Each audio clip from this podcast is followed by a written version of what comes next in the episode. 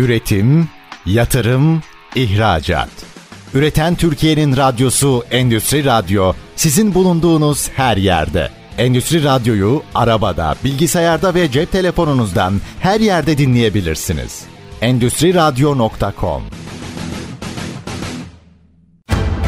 Çetin Ünsal'ın hazırlayıp sunduğu Reel Piyasalar programı başlıyor.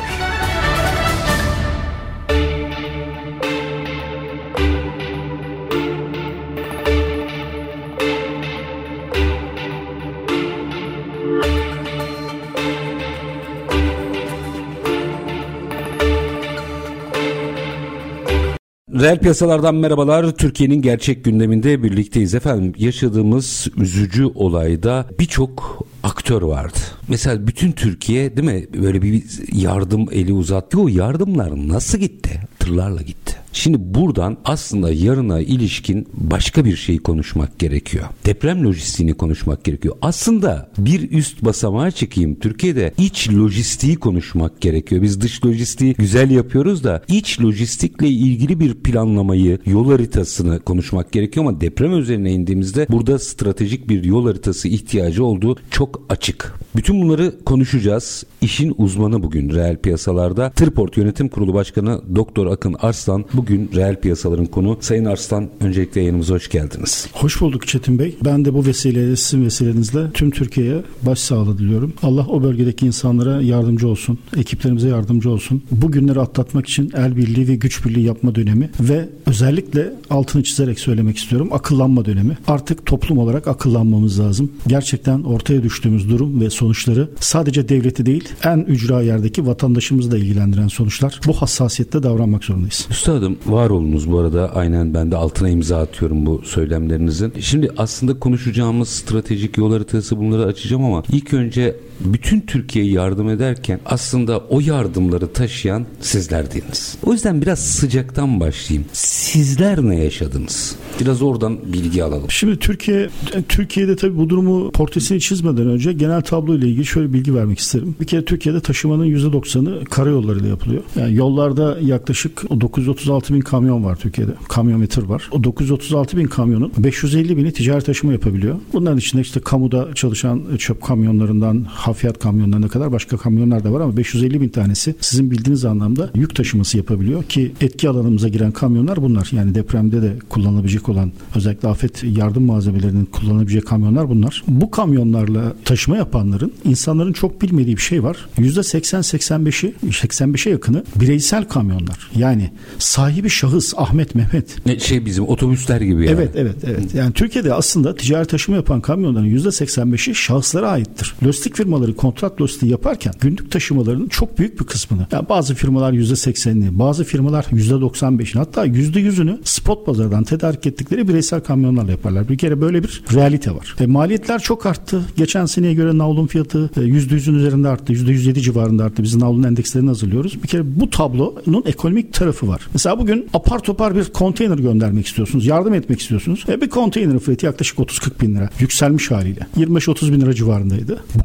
konteynerin bölgeye naklinin navlun maliyeti konteynerin maliyetinden fazla. Gerçekten o kadar Evet. çok dramatik bir durum. Evet. Yani çelişkili bir durum. Şimdi mesela siz yardım etmek istiyorsunuz. Konteyner göndermek istiyorsunuz ama onun lojistik maliyeti ondan daha fazla. daha fazla. Daha fazla. Ya da su göndermek istiyorsunuz. Şimdi belki biraz sondan başladık ama su göndermek istiyorsunuz. Yani gerçekten hayır hayrına bölgede çünkü ilk anda birazdan onların önceliklerini de konuşuruz. Ben inşaat ve endüstri mühendisiyim. İki tarafıyla da bakabiliyorum olaya. Hevesli 40 mesela gece saat mesela birinci gün gece saat 01.20 civarında beni aradı bir su fabrikası sahibi Sakarya'dan 40 tır su göndermek istiyor. tır. 40 tır. Çok güzel ama 40 tırın bir tır suyun maliyeti lojistik maliyetinden düşük. Bunların hepsi çok iyi koordine edilmesi gerekiyor. Çok iyi yönetilmesi gerekiyor. Çok iyi planlanması gerekiyor. Ya bu organizasyonların son derece etkili bir şekilde yapılabilmesi gerekiyor. Ya bunlar için tabii üst düzeyde bir lojistik planlama, üst düzeyde bir kriz yönetim planlaması gerekiyor. Şimdi kriz anında etkili olan konulardan birisi şudur. Kriz anında aynı hani bugünlerde otonom e, teknolojiler çok ön planda.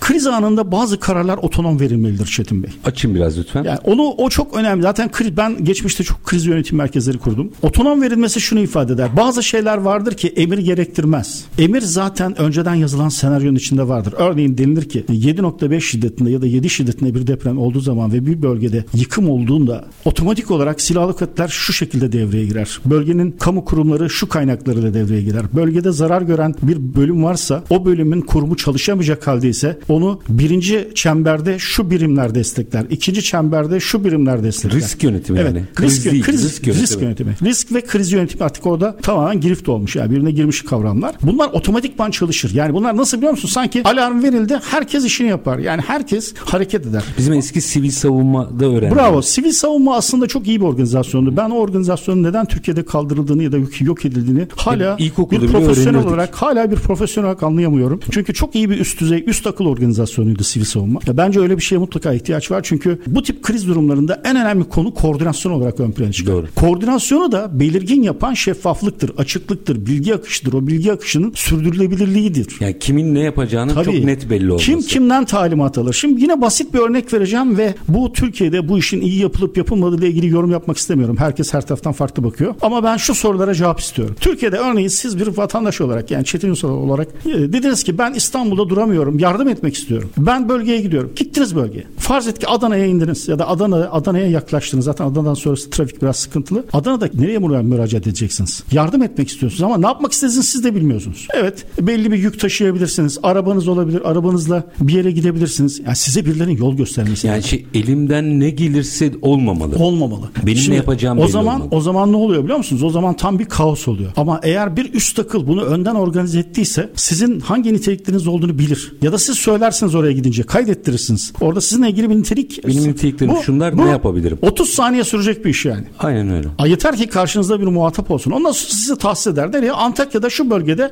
şu birimde faaliyet göstereceksiniz. Gece şu okulun e, şu okulda kalacaksınız. Orada kalmak için de şu insandan e, rezervasyon yaptıracaksınız. Ya da işte şunla temas kuracaksınız. Ya her şey belirgindir. Oraya hangi araçla nakledileceği de kadar bir planlama vardır ve kriz düğmesine basıldığı anda bütün plan zincirleme olarak çalışır. Bir de göz ardı ettiğimiz çok büyük bir problem var. Bence bu afetin çok büyük bir alanda olması bu problemi daha belirgin bir şekilde ortaya çıkarttı. Çünkü afet yaklaşık Antakya'dan Diyarbakır'a, kuzeydeki Maraş'a Bir 500 bölgeye 500 kilometre uzunluğunda, 100 kilometre derinliğinde 10 11 tane yaklaşık ili kapsayan da Elazığ'a kadar uzanan bir derinlikte biz bu afeti yaşıyoruz. Şimdi olay bu kadar büyük olduğu zaman göz ardı ettiğimiz başka bir gerçek var. Şimdi demişiz ki mesela "Ah, Hatay'da bir şey olursa Adana'dan ekipler müdahale etsin. Efendim Adıyaman'da bir şey olursa Malatya'daki ekipler müdahale etsin. Gaziantep'teki ekip- ekipler müdahale etsin. Ama hepsi afet içinde. Yani afetin en önemli tespitlerinden birisi bütün planlamalarda dikkate almamız gereken konulardan birisi şehrin içinde afete müdahale edecek kamusal birimlerin ya da planlanan birimlerin de afetin bir parçası olduğunu unutmayalım. Doğru. Onlar da Çünkü yaşadılar. onun da eşi, çocuğu, tanıdığı ekans altında olabilir. Öncelikleri e, ni o yönetemeyecek durumda olabilir. O zaman her şeyin buna göre planlanması gerekiyor.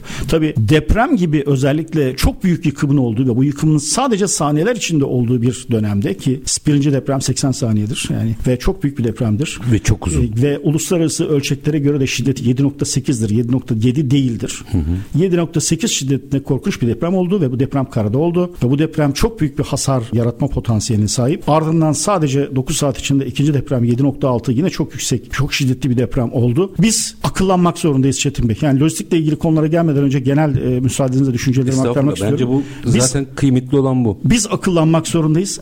Akıllanma sebebimiz şu. Anadolu'yu izah ederken ki ben de özellikle ticari tarafı, lojistik tarafıyla ilgili çok fazla Anadolu'nun jeopolitik konumu, stratejisinden çok bahseden birisiyim. Çok anlatıyorum. Özellikle bu pandemiden sonraki dönemde üretim açısından Türkiye müthiş bir üretim üssü olabilir. Çünkü offshore dediğimiz uzakta üretim artık nearshore dediğimiz yakında üretim kavramını gündeme getirdi. En nitelikli üretim pazarı Avrupa ve Türkiye Avrupa'nın dibinde ve biz Türkiye'yi nasıl ifade ediyoruz? Asya ile Avrupa arasında bir köprü. Ki siz- Şimdi Bu arada hemen dinleyicilerimize hatırlatalım. Zaman zaman bizi telefon bağlantılarıyla vesaire çok konuştuk sizle bu konuları. Yani bu konuyla ilgili ders çalışmış isimlerden birisiniz bir de. Evet bu konunun çok içinde olan birisiyim onu ifade edebilirim. Asya ile Avrupa arasındaki bu köprünün bir de jeolojik açısından bir geçmişi var. O yüzden biz Avrupa'daki herhangi bir ülke değiliz. Biz Afrika'daki herhangi bir ülkede değiliz. Hatta Asya'daki herhangi bir ülkede değiliz. Türkiye bu meşhur yarımada yapısı Asya'dan Avrupa'ya uzayan o uzun yapısı tamamen deprem ve fay hatlarıyla yüzyıllar içinde yüz, yüzyıllar içinde şekillenmiş bir yapıdır. Ya yani biz aslında ülke olarak bir fayız tabiri caizse. Yani varlığımızı aslında faya Varlığımızı borçluyuz. faya borçluyuz. Varlığımızı bu jeolojik Coğrafi hareketlere, varlığımız coğrafi varlığımızı bu jeolojik hareketlere borçluyuz.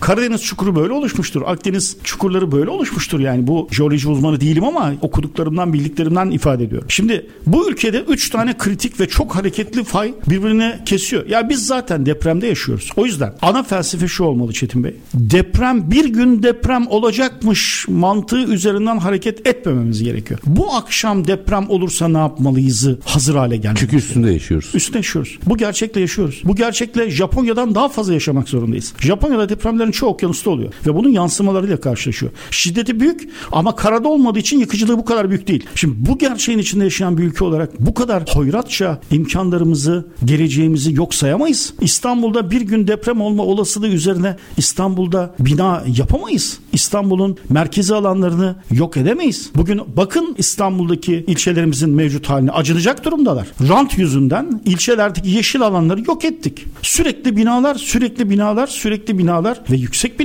Yani siz şu anda herkes şeye odaklandı. Ben yapımı deprem denetimi, depreme da- dayanıklılığını ölçtürmek istiyorum. Bunun iddia ediyorum bir mühendis olarak ve bu alanda iki alanda da çalışmış ciddi bir mühendis olarak söylüyorum. Kimse bir binanın yüzde yüze yakın depreme dayanıklılığını hiçbir bilimsel testle ölçemez. Yaparken ölçerdiniz onu. Evet. Çünkü inşaat kademeli yapım kontrolü ve denetim gerektiren bir kavramdır. İnşaatta siz bir döşeme e, yapacaksanız, bir katın döşemesini atacaksanız orada demirler tek başına bir şey ifade etmez. Çubuklu demirler ya da normal demirler, nervli demirler bir şey ifade etmez. O demirler birbirine nasıl bağlanmış? Kiriş ve koron donatıları nasıl bağlanmış? O betonların betonların kalitesi nedir? Swap kalitesi nedir? Betonların durumu nedir? O betonlar, perde betonlar ve özellikle kolon betonları, kiriş betonları dökülürken yeteri kadar iyi vibrasyon yapılmış mı? O vibrasyona göre o kalıplar çıkartıldığı zaman siz gördünüz mü o kolonların ne durumda olduğunu yoksa sıvandı mı, kapatıldı mı bilemiyorsunuz. Bunu hani her yerden numune almanız teknik olarak mümkün değil. Binanın ana statik yapısını 3-5 tane kolon tamamen değiştirebilir. Yani böylesine büyük bir yapının içinde evet siz beton kalitesi konusunda fikir sahibi olabilirsiniz. Kullanılan donatıyla ilgili de fikir sahibi olabilirsiniz. Ama Türkiye o kadar ilginç bir ülke ki. Türkiye'de hayat pahalılığı olduğu için bir taraftan dövize çok hassas bir ülke olduğumuz için maalesef bu hastalıklı yapıyla biz onlarca yıldır yaşıyoruz. Hassas bir yapımız olduğu için mesela demir pahalanacak da insanlar demir alıyor inşaata atıyor inşaatın ön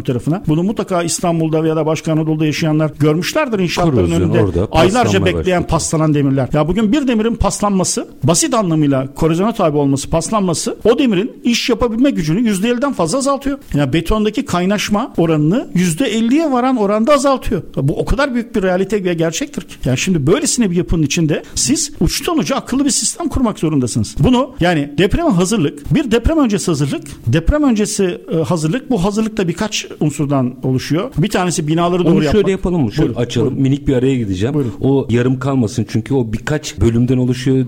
Aranın ardından açalım. Çünkü yarım kalırsa zihinlerde eksik kalabilir. Minik bir ara vereyim. Tamam. Müsaade edin aranın ardından. Efendim Tırport Yönetim Kurulu Başkanı Doktor Akın Arslan'la sohbet ediyoruz. Evet aslında deprem lojistiğini konuşacağız ama ilk önce aslında o lojistiğin yapılacağı şehirlerin bir nasıl organize edilmesi gereğine işaret etti Sayın Arslan. Konuşacağız. O birkaç aşamalı haritayla başlayacağız. Kısa bir ara. Lütfen bizden ayrılmayın.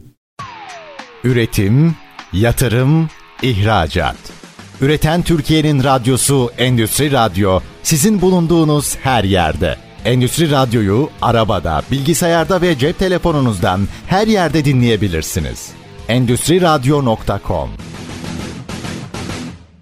Kısa bir aranın ardından reel piyasalarda tekrar sizlerle birlikteyiz. Konuğumuz Tırport Yönetim Kurulu Başkanı Doktor Akın Arslan. Deprem lojistiğinde stratejik yol haritasını konuşmadan önce aslında ilk önce o yolların gideceği illeri bir mercek altına aldık. Sayın Arslan'a virgül atmıştım konuşmasına çünkü birkaç aşamalı bir gerçeklikten bahsedecekti. Yarım kalsın istemedim. Sayın Arslan oradan devam edelim. Buyurun virgülü kaldırdım. Depremden önce çok dikkat etmemiz ve vatandaşından devletine kadar, ilgili kurumlarına kadar hassas davranmamız gereken iki tane temel konu var. İki tane yol var. Bir tanesi bir kere binaları sağlam yapacağız. Binaların yıkılmamasını sağlayacağız. Yaralanan insanlara nasıl müdahale edeceğimizi önlemeden önce insanların yaralanmasını önleyeceğiz. İnsanlar niye yaralanıyorlar? Müthiş. Yani bu kavram çok önemli. Yani ilk defa da bunu çok geçmişte toplam kalite yönetimi esaslarında falan da çok konuşulan bir konudur. Yani bir kere ilk defa da doğruyu yapacaksın. Bu işin doğrusunun esası bellidir. Doğruyu yapacaksın. Eğer bir bölgede 5 katlı 6 katlı binalar var, binalar var, binalar var. Ondan sonra bir bakıyorsunuz 20 katlı 30 katlı arada çıkmış. E bu arada çıkanlar haksızlık.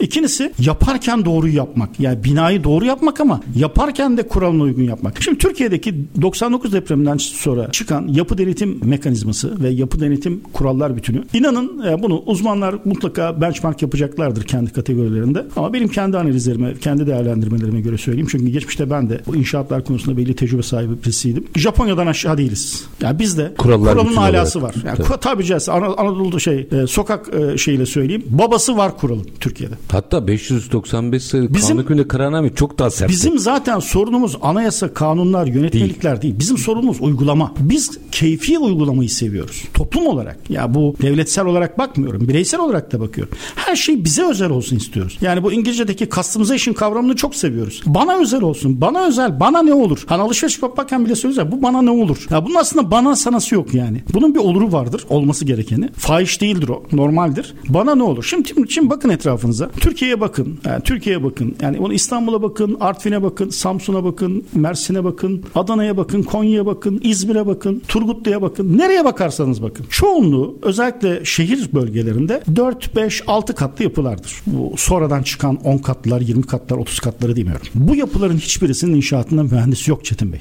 Usta var. Bizim Ustaysa. inşaatlarımızı kimse kusura bakmasın. Bizim inşaatlarımızı bir kere kalfalar yapıyor. Kanunen bak kanunen zorunlu koşmuşuz. Bak denetim sistemi kurmuşuz. Şantiye şefi kavramı koymuşuz. Buna yönelik çok katı yaptırımlar koymuşuz. Planlamalar yapmışız. Ama o şantiye şefleri o şantiyeyi görmüyor. Anadolu tipi müteahhitler bunun Türkiye'de kabul gören bazı e, Kavramları var. kavramları vardır. Şimdi oraya girmek istemiyorum. Anadolu tipi müteahhitler yapar. Ya biz Anadolu'daki müteahhitleri Anadolu'daki yaptığımız binaların çoğunun duvarında sıva yok. Ya böyle bir şey olabilir mi yani? Olmamalı. Ya olmamalı da. Yani biz neye göre bir statik hesap yaptığımızı bilmiyoruz. Adam şimdi kendisi kalfanın yaptığı kalıpçı kalfasıyla demirci kalfası burada ön plana çıkar. Kalıpçı kalfası demirci kalfasını yaptığı binada sonradan diyor ki ya bu bina bu bina taşır ya diyor. Bunun kolonları etli butlu diyor. Hani şey bakışı bu yani. Ben buraya diyor iyi demir koydum diyor. Arkadaş bu demiri neye göre koydun sen? Bu çubukları buraya yerleştirdin. Çubukların nervürlü olup olmadığını bilmiyorum. Nervürlü olması lazım. Yerleştirdin nervürlü demirleri. Etçeleri nasıl koydun ya? Ya bunun kolonlarını hangi standartla hangi açıyla bağladın? Etçeler uygun olarak yapıldı mı? Betonu nasıl yaptın? Betonun kalitesi neydi? Biliyor musun kalitesinin ne olduğunu? O betonun gerçekten onu kurtaracağını biliyor musun? Betonun içinde kullanılan çakılın denizden mi çıkartıldığını, denize yakın akar, akarsuların yataklarından mı çıkartıldığını, içinde tuzlu su olup olmadığını biliyor musun? İçinde en ufak bir tuzlu su ol- olursa ya da içinde tuz olursa bu çakılın, bu Erime çakılın, başlayacak. bu çakılın betonlaşma betonlaşma gücü %70-80 atılıyor biliyor musun? Ya böylesine bir yapının içinde siz tamamen ezbere bir kere inşaat yapıyorsunuz. Bir de- Şey var üstad kanunlardan ve kaidelerden diyeyim daha üstte bir şey var. Bence. Yani- bence diye başlıyor hepsi. İşte bu Bence işte- sağlam. evet bence sağlam. Yani bu şey inanın kolonun şeyine bakıyor. Kolonluğuna Kolonun büyüklüğüne bakıyor kalına mesela. falan bakıyor. Ben buraya diyor nasıl diyeyim? Ben diyor mesela vatandaş yorum yapıyor. İnşaat yapılırken görüyor. Ben buraya diyor gördüm diyor çok diyor demir koydular. Ya o şu demirin aşırılığı da zarar. Yani Yük demektir. Doğru demir kullanmak lazım. Yani bu şimdi konu konumuz bu değil. Bu konuya çok girmek istemiyorum. Ve çok iyi bir planlama yapılması gerekiyor. Çok iyi bir lojistik planlaması yapılması gerekiyor. Çünkü lojistik hem ulaşım demek hem depolama demek bu arada hem de personel demek. Çünkü siz bir takım iş makinelerini göndereceksiniz bunları kim kullanacak? Oraya malzeme göndereceksiniz kim monte edecek? Çadır göndereceksiniz kim monte edecek? Tuvalet gönderdiniz. Şimdi şu anda en önemli ihtiyaçlardan Kim birisi. kuracak? Kim kuracağı bırakın. Kim temizleyecek? Ha tabii bu da önemli. Kim temizleyecek? Yani o kadar detay var ki arka tarafta. İnsanlara yemek gönderiyor. Yemek yemek açacaksınız. Hem de depremin standardı şudur. Ben eski Kızılay'ı özlüyorum mesela bir vatandaş olarak. Benim bildiğim Kızılay eskiden 12 saat içinde 6 saat içinde o hatta eleştirirdik çok. Bu espri konusunda şey de olurdu aramızda. Eleştiri konusu da olurdu. O yuvarlak meşhur çadırları vardı e, direkli. O çadırlar görürdük o çadırlardan birkaç bin tane o deprem bölgesinde, o afet bölgesinde. O gün o gün gün ağarmadan görürdük yani. Gün ağarmadan orada yemeklerin sıcak yemeklerin verildiğini o bölgelerde görürdük biz. Böyle bir yapı vardı. Kendi tırları vardı. Kimseye bakmazdı. O tırlarla o şeyler hızla taşınırdı. Hızla bölgeye giderdi. Aynı yangın anında nasıl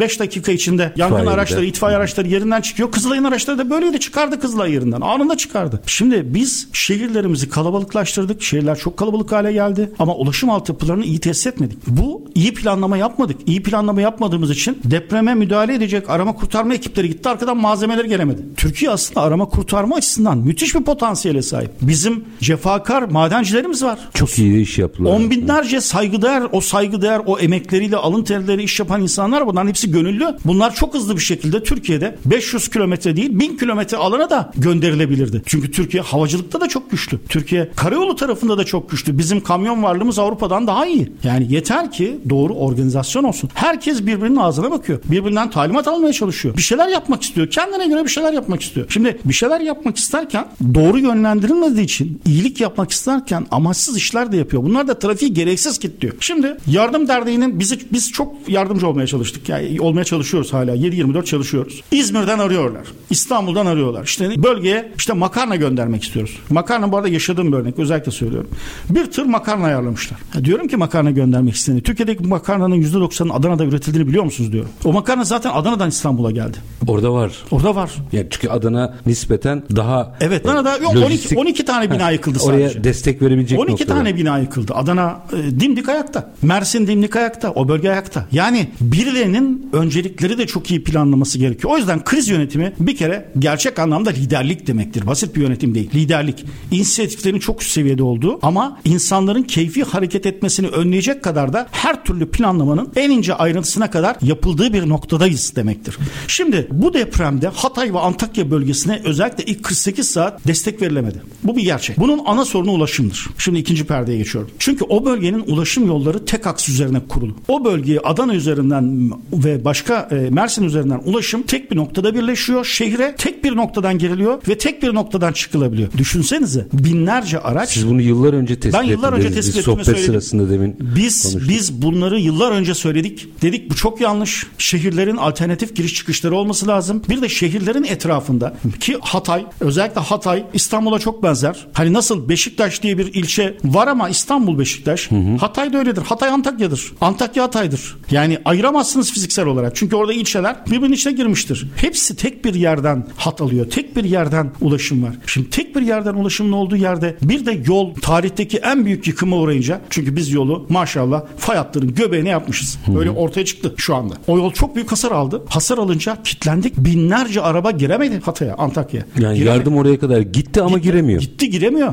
Binlerce araba. Çünkü herkes yok. Bu arada çık- çıkanlar da çıkamıyor. Hani girişte yapılamıyor, çıkışta yapılmıyor. Çünkü havaalanının yeri de yanlış. Yani şimdi bir dizi e, yanlışlar zinciri, zinciri var orada. Önceden yapılan yanlışlar. Bunlar aslında mesela lojistikçilerle konuşularak yapılması gereken veya bu işin uzmanlarıyla konuşması gereken meseleler galiba değil mi? Efendim zaten e, mesele bina yapmak değil. Türkiye bina yapmada dünyada en tecrübeli ülkelerden birisi ve istediği zaman çok kaliteli binaları da yapabiliyor. Zaten benim e, özellikle bu radyonuz vesilesiyle genel bir çağrı yapmak istiyorum üniversitelere. Genel bir çağrı yapmak istiyorum ve çok önemli bir çağrı yapmak istiyorum. Lütfen mühendislik fakültelerinin değerli hocaları, yıllarca ben de öğretim üyeliği yaptım. Değerli hocaları, öğrencilerinizi alınız. Öğrencilerinizi alınız. İnşaat, hatta endüstri, makine, elektrik, elektronik, çevre, jeoloji, jeodesi, aklınıza ne gelirse öğrencilerinizi alınız. O bölgeye gidiniz. O bölgede gerekirse bir hafta çadırda kalınız. Konteynerde kalınız. Arabada kalınız. Öğrencilerinizle beraber tıpkı tıp fakültelerindeki hocaların sabah vizitleri gibi hastaları dolaşınız. Yani o Binaları binalara dolaşın. dokunun. Çünkü o çocuklar hayatları boyunca belki bir daha bu seviyede bir yıkımı bu boyutta görmeyeceklerdir. Ben hayatımda bir mühendis olarak ilk defa gördüğüm durumlar var orada. Yani bir bina düşünün binanın ikinci katı yok olmuş. Altı katlı bina yani fotoğraftan Nasıl baktığınız yani? zaman beş katlı zannediyorsunuz. İkinci katı mı yok İkinci onun? katı yok olmuş. 3 4 3 4 efendim. Şey, bir, 1 üç. 2 3 4 ayakta. İki Binanın yok. ikinci katı tost olmuş. Yani ilk fotoğrafı bakınca anlayamıyorsunuz. 60 santime sıkışmış şey. Bina ya bunlar mühendislik olarak görülebilecek örnekler değil. Bu arada lütfen rica ediyorum dipdiri sapa sağlam duran Binalara bakınız. O binalar aynı yerde yandaki ev tuzla buz olmuş, yok olmuş. Ev dimdik ayakta. O binaya bakın. O binayı inceleyin. O binaya dokunun. O binadan numuneler alın. Yanındakinden numuneler alın. Sonra bunu yıllarca case olarak üniversitelerinizde okutun. O çocuklar da bunu görsünler. Çocuklar şunu görsünler. Şantiye şefi sorumluluğu aldığı zaman ya da mimar olarak bir yapı tasarımı sorunu aldığı zaman, bir makine mühendisi sorumlu aldığı zaman bunun ne olacağını görsün. Bir elektrik elektronik mühendisi olarak elektrik hatları yaparken şebekeler, e, nakil hatları hatları yaparken hangi bölgelerde nasıl davranılması lazım? Bu direklerin altındaki temel betonlarının nasıl olması lazım? Ayakta duran bir direk sapa sağlam duran dağın ortasında duran direk niye ayakta duruyor? Diğerini Yıkılan yıkılmış. niye yıkılmış? Bunlara bakın. GSM operatörleri alın artık dersiniz yeter artık. Yani alın dersiniz. Yani afet durumlarına müdahale edin. Bunu, bunlara yönelik hazır mobil sistemler kurun. Uydu destekli sistemler kurun. Uydularımız var. Ya uyduyu geçtim. O zaman o zaman başka teknolojiler kullanın. Örneğin hazırda yüzlerce balonunuz olsun. O balonları baz istasyonu olarak güneş enerjisiyle beslenecek şekilde o bölgeye koyun kriz anlarında. Yani çözüm var her zaman. Birazcık daha açacağım bunu ama minik bir araya gideceğim. Bir kere çağrınızın bir kez daha altını çizerim. İlgili bütün mühendislik fakültelerinde diyorsunuz ki hocalarımız alın öğrencilerinizi ve gidin. Çünkü o en büyük ders. Orada görsünler. Yani teşbih hata olmazmış. Tıpkı bir öğrencinin, tıp öğrencisinin kadavrada eğitim yapması gibi. Orada yıkılan binada kadavra. Harikasınız. Minik bir araya gideceğiz. Aranın ardından Tırport Yönetim Kurulu Başkanı Doktor Akın Arslan'la meseleyi konuşmayı sürdüreceğiz. Lütfen bizden ayrılmayın. Üretim, yatırım, ihracat. Üreten Türkiye'nin radyosu Endüstri Radyo sizin bulunduğunuz her yerde. Endüstri Radyo'yu arabada, bilgisayarda ve cep telefonunuzdan her yerde dinleyebilirsiniz. Endüstri Radyo.com Kısa bir aranın ardından reel piyasalarda tekrar sizlerle birlikteyiz. Konuğumuz Tırport Yönetim Kurulu Başkanı Doktor Akın Arslan. Deprem lojistiğine daha bakın lojistiğe gelene kadar Sayın Arslan çok güzel bir şey söyledi. O yola gelene kadar ilk önce o şehrin o yola uygun olması gerekir ve bunu da bir kriz değil risk yönetimiyle mümkün olduğunu çok net ifade ediyor. Araya gitmeden önce bence üniversite hocalarımıza yaptığınız çağrı çok anlamlıydı ve bence vakit geçirmeden de bu konuya herkes gerçekten el atmalı. Devam edelim ne olur. Hadi aşama aşama geliyoruz çünkü çok güzel geldiniz. İlk önce bir kere Türkiye genelinin fotoğrafını çektiniz. Şehirlerin fotoğrafını çekiyorsunuz. E bunların ulaşması da gerekiyor.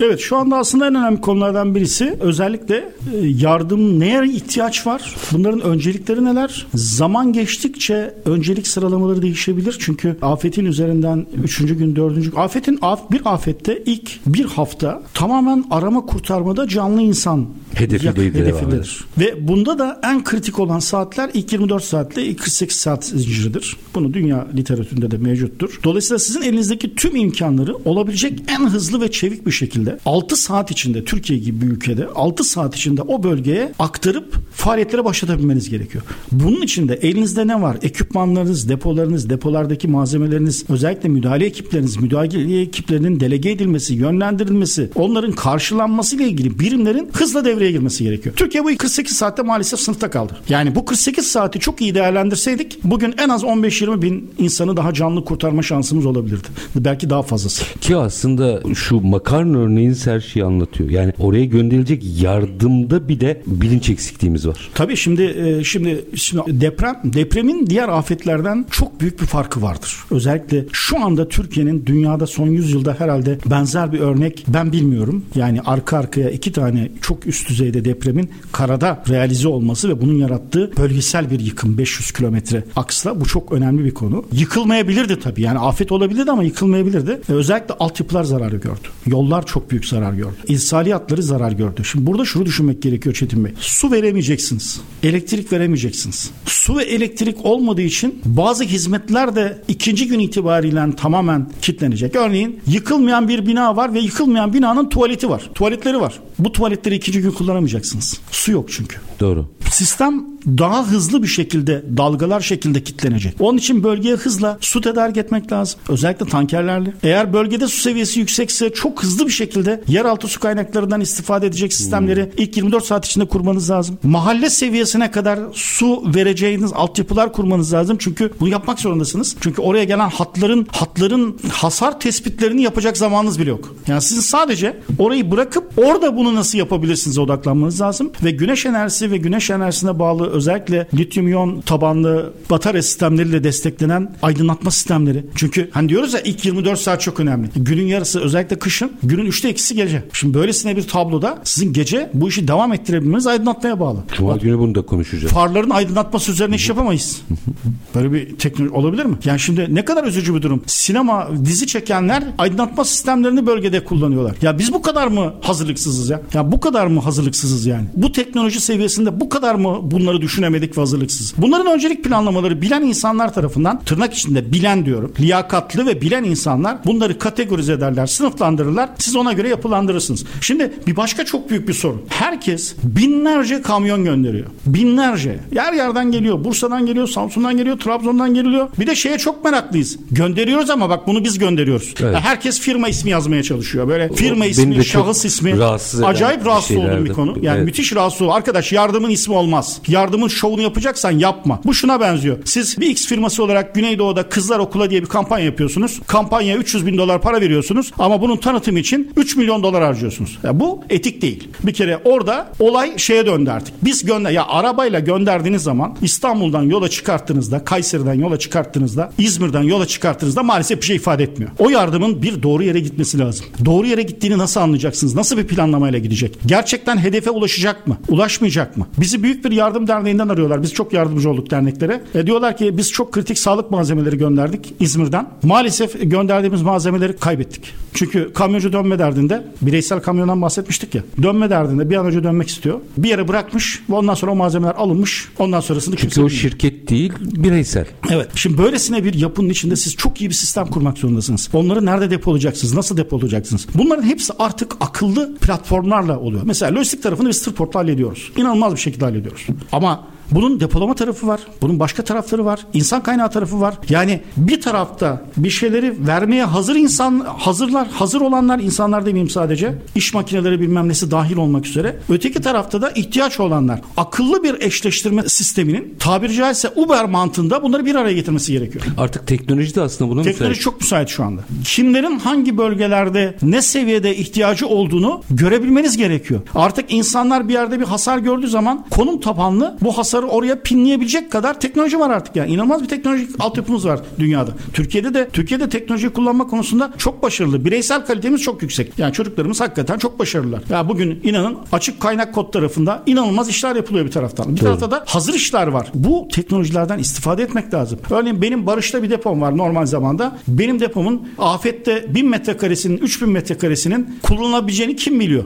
Ya da benim bölgede bir fabrikam var. Afet durumunda fabrikanın çalıştırması derdinde değilim. Bu fabrikamın içinde 4000 metrekare 3000 metrekare alanımı Kapalı alan. profesyonel depolama alanı Tabii. olarak kullanabileceğini kim biliyor? Bunların hepsi işte kriz yönetimi bu. Risk yönetimi bu. Bunların hepsinin barış döneminde, normal dönemde, normal hayatta kayda alınması, güncellenmesi, bunların senaryoların çalışması lazım. Yani depreme hazırlık tatbikatı şu değil efendim. Alarm verdik. Evet şu anda bir tatbikat yapıyoruz. Alarm verdik. Herkes masaların altına girsin. Alarm çaldı. Ya pratikte de zaten o Böyle bir şey yok. olmuyor yani. Böyle o bir şey can havliyle kimse Böyle bir bunu şey yok. yapmıyor. Ben depreme hazırlık dediğim zaman aynı askerlerin uygun adımda yürümesi gibi bütün birimler aynı anda kendilerine önceden senaryo bazlı tanımlanmış, öğretilmiş, eğitilmiş, yetiştirilmiş hani yapay zeka eğitimi gibi düşünün. Train edilmiş yapıda harekete geçebiliyor mu? Bunu yapmamız lazım. Üstad orada bir şey açarsanız sevinirim. İyi incelediğiniz çok belli. Mesela bizim deprem tatbikatlarında yaptıklarımız doğru ama mesela bu genellikle binası yıkılmayan Japonya için geçerli. Başına bir şey gelmesin diye. O yüzden masa altına girerler. E bizde bina durmuyor ki.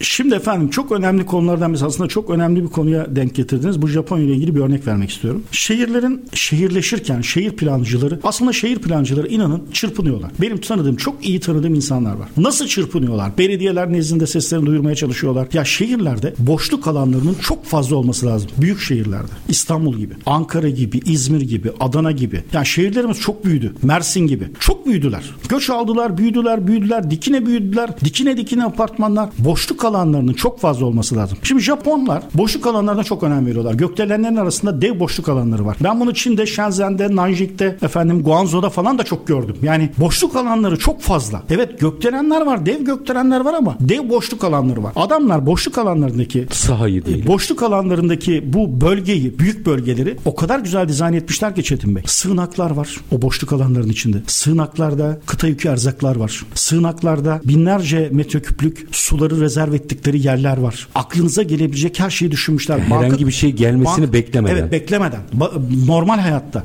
Bankı kaldırıyorsunuz. Bankların altı portatif tuvalet. İçeride tuvaletler var. Bu tuvaletlerin kanalizasyon sisteminin kilitleneceğini ana kanalizasyonda sorun olursa dev poseptik altyapıları kurmuşlar. Depreme hazırlık ve depreme hazır olmak bu demek. Ki binalarını sağlam yapıyorlar. Bina yaptığı zaman adam koltuğunu da sabitliyor. Dolabını da duvara sabitliyor. Yani bina sallanırken çünkü bina sallanacak. Bunu kimse önleyemez. Ya 30 santim 40 santim binada dalgalanma yani yerde dalgalanma. yapılmışsa sallanması da çok beis değil zaten. Esas yani. olan Şey insanı değil. öldürmemesi Tabii. zaten. Yani sallanacak sallanırken o eşyaların insanlara zarar vermemesinin tedbirini bile almışlar. Bizim maalesef şehirlerimize lütfen rant yüzünden yeşil alanlarımızı hızla çeşitli vesilelerle binalara dönüştürdük. Yeni şehirler tasarlanırken rantın derdine düşmeyelim. Çünkü bugün İskenderun'un, Antakya'nın, Maraş'ın, efendim Pazarcık'ın birçok yerin yani şimdi Sıfırdan yapılması gerekiyor. Sıfırdan yapılması Tabii. lazım. Vatandaşın da şu derde düşmemesi lazım. Ya işte benim ana cadde üzerinde evim vardı. Benim evimin oradaki değeri çok yüksekti. Evet çok yüksek. Yüksekti. E, ben TOKİ'nin bilmem nerede yapacağı eve mi bakacağım? Şimdi TOKİ dediğiniz şirket, grup takdir edin etmeyin. Ben sonuna kadar takdir ediyorum. Tek bir binası yıkılmamış. Yapılabileceğini TOKİ- göstermiş Çünkü TOKİ aslında. tünel kalıplarla yapıldı. Şey, yapılabileceğini göstermiş. Yapılabileceğini gösterdi. TOKİ tünel kalıplarla yapıldı. TOKİ'nin tü- tünel kalıplarında bütün kalıp yani odanın bütün duvarları taşıyıcı. Müthiş. Ve yüksek katlı yapmadılar. Israrla talep olmasına rağmen yapmadılar. Hatta bazı estetik düşkünleri çirkin gördü o binaları. Çirkin dediler. Hani dışarıdan hoş gözükmüyor. Ama yaşatıyor. Sana zarar vermiyor. Yaşatıyor. Yaşatma kavramını bu deprem bölgesinde görmek zorundayız. Vatandaş rant derdine düşerse 10 sene sonra yine aynı durumda oluruz. Ha, bu bölgeler benim. E, tamam senin. Yani oradaki yer senin ama oraya bina yapılmamalı. Şu anda büyük yıkımın olduğu bölgelere bina yapılıyorsa, ona yönelik bir planlama yapılıyorsa oraya yapılacak binanın ekstra ekstra ekstra kontrollerinin yapılması lazım. Üstad kimsenin bir yerini almaya gerek yok ki. Bina yapmasın ama orayı da tarla yapsın. Yine üretime katsın yani. İstedikten sonra yine kimsenin tapulu malına el konulmuyor. 3 dakikam var. 3 dakikada aslında çok net ortaya koyduğunuz stratejiyi de hadi bize böyle bir yol haritası böyle başlıklar halinde tık tık tık tık sayabilir misin? Yol haritamız ne olmalı? Ben memnuniyetle e, yol haritamızın bir kere merkezinde önce yani çok klasik olacak ama yıkılmayan binalar yapmak zorundayız ve yeni şehir planlamalarını hani örneğin bir ay içinde binaları yapmaya başlıyoruz. Evet, yapmaya başlayalım da yapmadan önce nereye yapacağımızı çok iyi tespit edelim. Zemin etütlerini yapalım. Ona uygun olarak bina denetim sistemleri kuralım. Şu anda Türkiye'de yapı denetim sistemi çökmüş. Naci Şey, Hoca da aynı şeyi Çökmüş de yapı denetim etti. sistemi. Çünkü yapı denetim firmalarında nitelikli mühendis yok. Yine Japonya'dan örnek vereyim. Bir yapı denetim firmasında, Japonya'daki yapı denetim firmasında çalışacak bir mühendisin mühendisler odası tarafından onayı verilmiş en az 20 yıllık yetkin, tecrübeli mühendis olması gerekiyor. Türkiye'de yapı denetim firmalarındaki mühendislerin çok kolay. SGK raporlarına bakın. Hepsi çoğu büyük bir çoğunluğu yeni mezun, mezun. Ya da emeklidir. Emeklerin çoğu, emeklerin çoğu yanlış anlamasın kimse. O inşaatın nerede yapıldığını bile bilmez. Gelen imzalar atarlar sadece. Acı bir tablomuz var o tarafta. Yıkılmayan binalar yapmak zorundayız. Kriz yönetim sistemini tek bir kuruma bağlamak yerine devleti üst akıl yapıp bu üst akıllı çember içinde kritik kurumları bir araya getirecek hale getirmemiz lazım. Türk Silahlı Kuvvetleri çok büyük bir güçtür. Türk Silahlı Kuvvetleri'nin istikam birlikleri vardır. Bu istikam birliklerinin elinde her türlü imkan vardır. Bunu mutlaka afet planında eski Emasya planlarında olduğu gibi Dahil yeniden etmemiz. dahil etmemiz lazım. Türk Silahlı Kuvvetleri saniyesinde yani o deprem olduktan sonra dakikasında kışlasından çıkabilme kabiliyetine sahip olan aynı itfaiye ekipleri gibi imkana sahiptir. Bu imkanları kullanmak lazım. Bir başka kritik konu hiç konuşmadık ama finalde özellikle söylemek isterim. Eskiden Türkiye'de benim yaşımdaki insanlar çok iyi bilirler. Köy hizmetleri vardı, karayolları vardı bütün gücüyle. Yani her ilçe seviyesinde karayollarının şantiye şeflikleri vardı. DSE'nin şantiye şeflikleri vardı. Köy hizmetlerinin şantiye şeflikleri vardı. Bunların çok sayıda iş makinesi vardı. Kendi operatörleri vardı filan. Şu anda müteahhitleştik. Müteahhitleşen bir hale dönüştük. Acilen bunu terk etmemiz gerekiyor. Karayolları, DSİ, köy hizmetleri kurumlarının yeniden canlandırılması gerekiyor. Orman teşkilatının bu anlamda yeniden canlandırılması gerekiyor. Acil bir müdahalede kadrolu elemanınızın yerini hiçbir şey tutmaz. Devlet memurunun müdahale etmesi gerekiyor bir kere. Öncelikle o bölgede. Devlet memurunun müdahale etmesi gerekiyor. Şu anda yol şirketleri ve inşaat şirketleri maalesef taahhüt şirketlerine dönüştüler. Kadrolarında doğru düz mühendis yok. Taşeronlaştı. Türkiye'de taşeronların taşeronları var. Bu kuralına uygun yapılsa da detaya inildiği zaman her bütün denetim. Buradan Sayıştay'a falan da açık çağrı yapıyorum. Denetleyin arkadaş. Herkes her şeyi denetlesin. Çünkü taşeronların taşeronlara devredildiği bir ülkede yaşıyoruz. O dev inşaat firmalarının doğru dürüst kadrolarında mühendis yok. Her şey taşeronlaşmış durumda Türkiye'de. Bundan vazgeçmek Bundan lazım. vazgeçmek lazım. Gerçekten siz büyük inşaat firması olmak istiyorsanız kadronuzda 100 bin kişi, 150 bin kişi bulunacak. O kalfa, kalfadan profesyonel işçisine kadar senin kendi kadronda olacak. İş makinelerinin hepsi Amerika'daki kadronda olacak. Bu zaman büyük müteahhit olunur. Teşekkür ediyorum. Bir nokta noktayı daha açın. Bitti sürem ama bunu şey yapacağım. Teknoloji. Teknolojiyi de galiba Teknoloji müthiş imkanlar sağlıyor şu anda ve çok amatör ama çok profesyonel girişimler var. Biz mesela lojistik tarafta Tırport'la bunu yapıyoruz Hı. ama bunun depo tarafını da yaptık. O tarafı da devreye alacağız. Ya biz bizim dışımızda çok fazla insan var bu konuya odaklanan. İnsanı, makineyi, aracı ve ihtiya hizmete ihtiyacı olanları bir araya getirecek devletin kontrolünde, devletin yönetiminde, kriz yönetiminin yönetiminde her türlü imkanı devreye alınabilir Türkiye'de. Bunlardan en üst düzeyde istifade edilmeli. Ya ben bir aplikasyonla nereye gitmek istediğimi bildirmeliyim, niteliklerimi bildirmeliyim. Bana bir görev emrini bir aplikasyon vermeli. Harikasınız. E, o kadar net ortaya koydunuz ki ve aslında hani nereye ders çalışmamız gerektiğini de çok net ortaya koydunuz. Söylediklerinizde o bizim eski sivil savunma anlayışı falan aslında o kadar çok bizde var ki bunlar. Teknolojiyle çok kısa sürede tekrar bu işi ahlaklı bir biçimde bakmak kaydıyla meseleyi çözebiliriz gibi gözüküyor. Tırport Yönetim Kurulu Başkanı Doktor Akın Arslan çok kıymetliydi. Çok teşekkür ediyorum efendim. Biz teşekkür ediyoruz. Sağ olun. Var olunuz. Efendim biz bugün aslında deprem lojistiğinde stratejik yol haritasını konuştuk. Mecazen yol ve lojistik ama baktığınızda bütün bütüne dair de bir yol haritasını çok net ortaya koydu Sayın Arslan. Biz her zamanki bitirelim. Şartlar ne olursa olsun paranızı ticarete, üretime yatırmaktan, işinizi layıkıyla yapmaktan ama en önemlisi vatandaş olup hakkınızı aramaktan vazgeçmeyin. Hoşçakalın efendim.